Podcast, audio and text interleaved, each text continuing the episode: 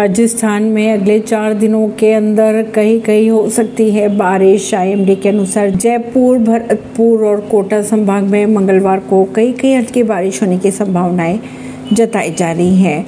मौसम विभाग की अगर माने तो बुधवार और गुरुवार को भरतपुर, अजमेर, कोटा, उदयपुर व जयपुर संभाग में मध्य बारिश हो सकती है। शुक्रवार की अगर बात की जाए तो अजमेर, उदयपुर, बीकानेर जैसे शहरों में भी हल्की बारिश देखने को मिल सकती है। परवीन नई दिल्ली से।